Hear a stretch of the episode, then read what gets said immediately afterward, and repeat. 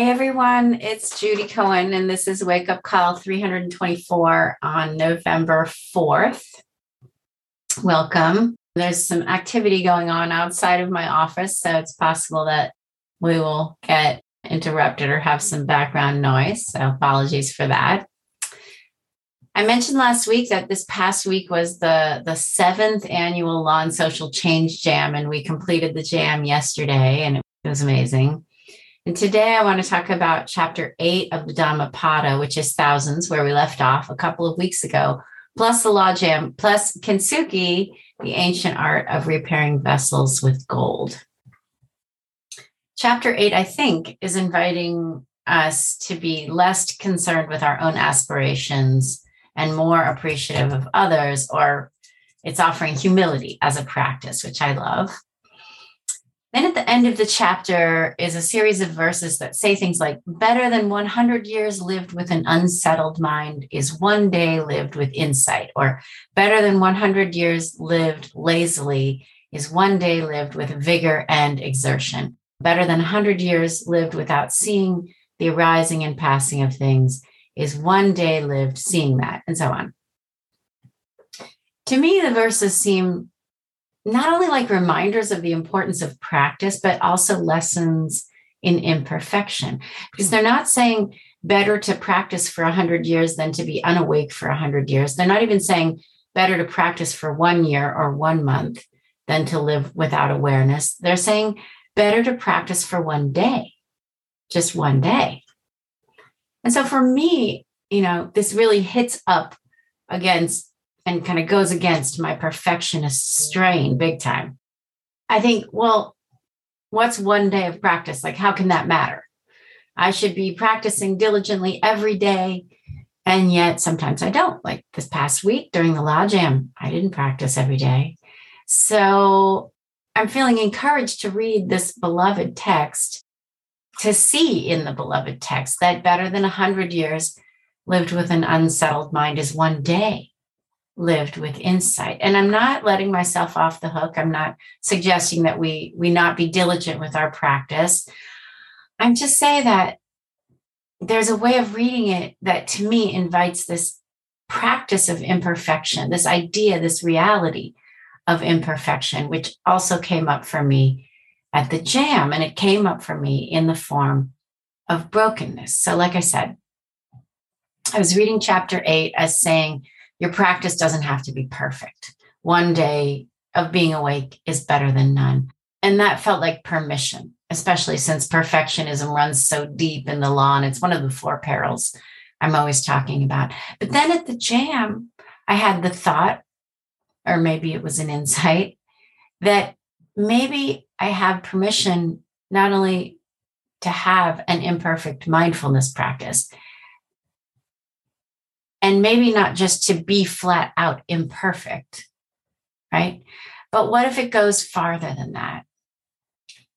The thought I had after that kind of predictable and, and kind of well accepted thought, anyway, of not being perfect and that that was okay was what if my imperfections are the most important thing? And what if all of our imperfections are the most important thing? In other words, just like in the ancient art of kintsugi, where cracks in the vessel are filled with gold, what if it's our imperfections that we have to offer? What if it's our brokenness that we have to offer that can really help others?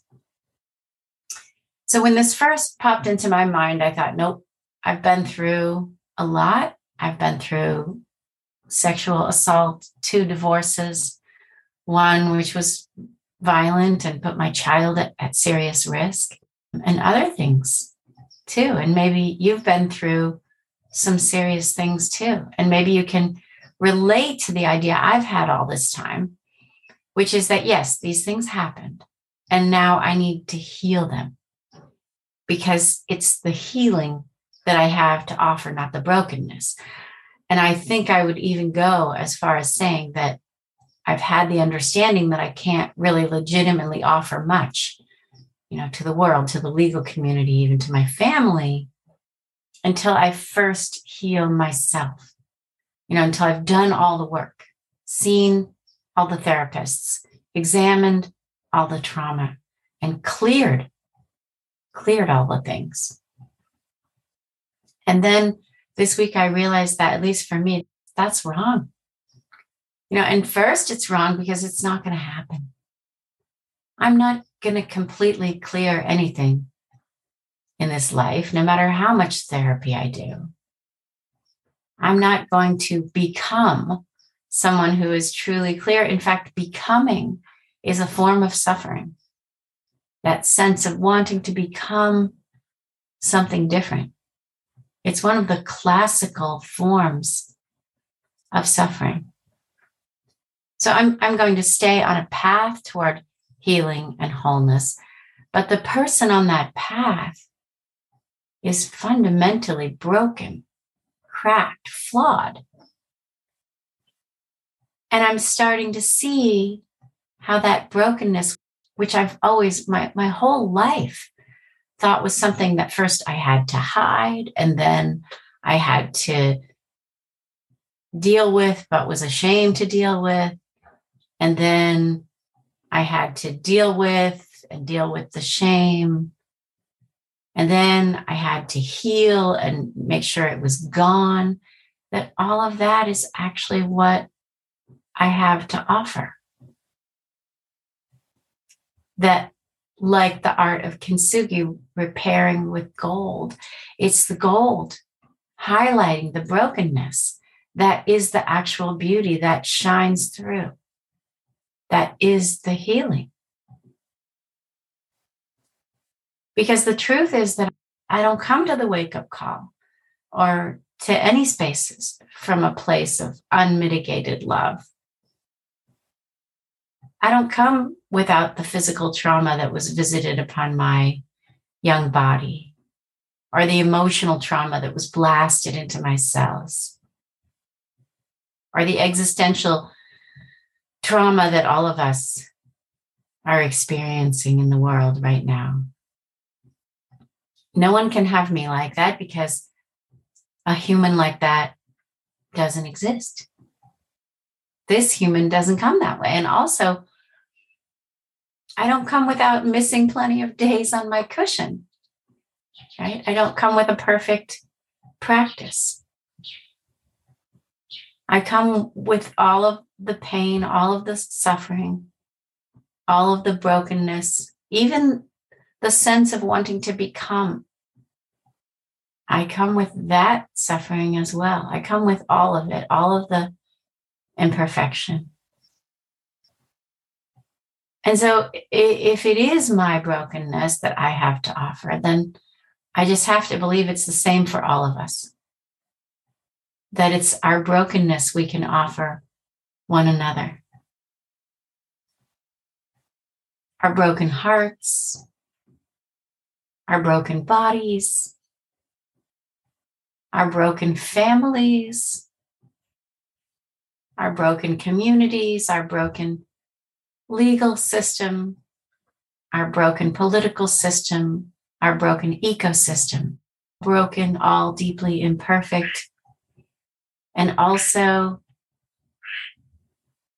as repaired as they can be, as repaired as we can be. Here's our frog. As expertly and inexpertly as we can repair them day after day and year after year, luminous, because they are repaired, because they are repaired and unrepaired.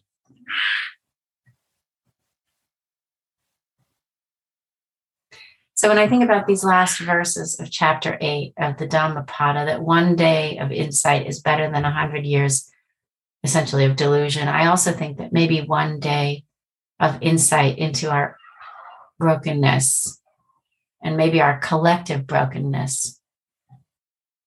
One day meditating on learning to love our imperfections and brokenness. And even loving the fact that we can't love them. One day seeing the rising and passing of brokenness. Maybe that the arising and passing is in itself brokenness. That that's better than a hundred years of thinking that first, before we can offer ourselves to the world, we have to be perfect. Because I think we can't be. And even if we could be, we don't have to be. And maybe even we shouldn't be. Maybe we should offer our brokenness instead.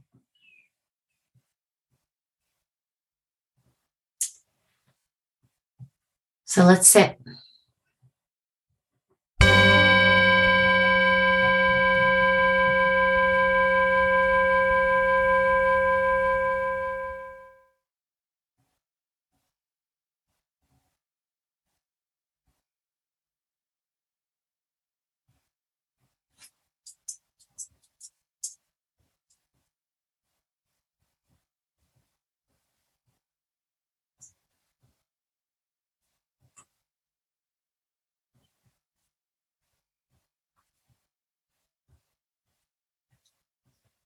And today, I guess I want to invite us all into our most imperfect practice. So, the body that is achy or sore or impacted, wounded, broken.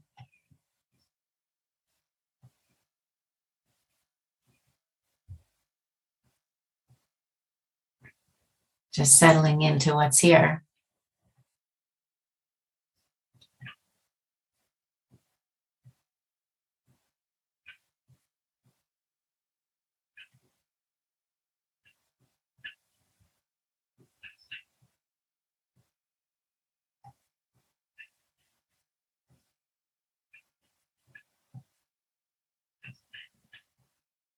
The mind that is distracted yearning or ruminating.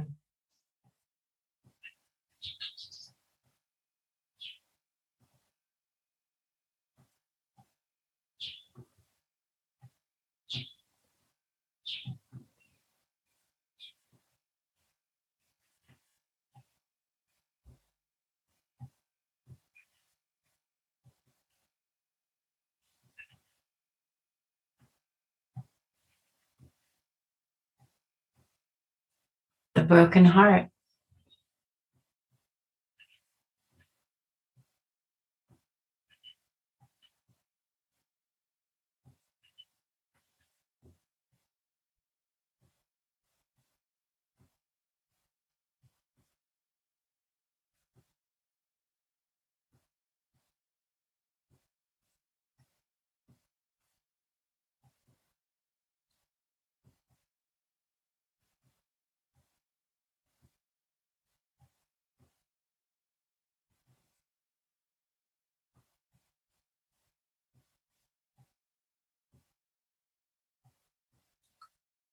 Not trying to change anything, shift anything, move anything, not even necessarily trying to love. The brokenness, just seeing it.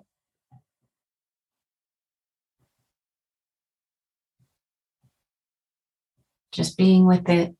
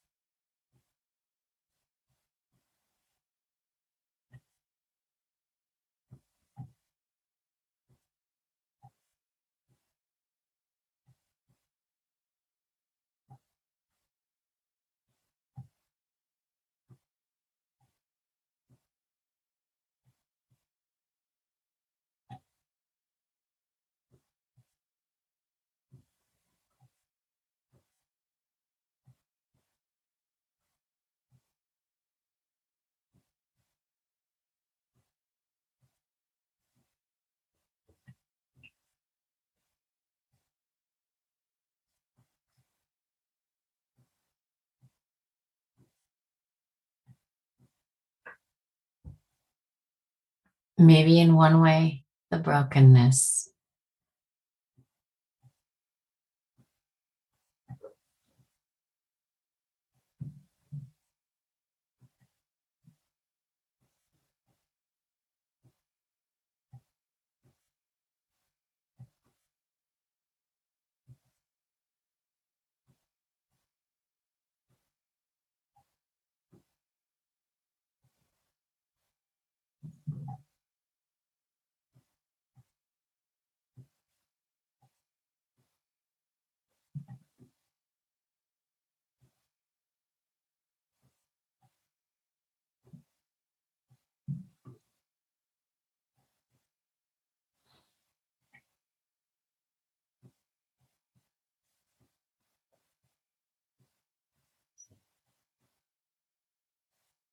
And maybe letting it shine, shine through.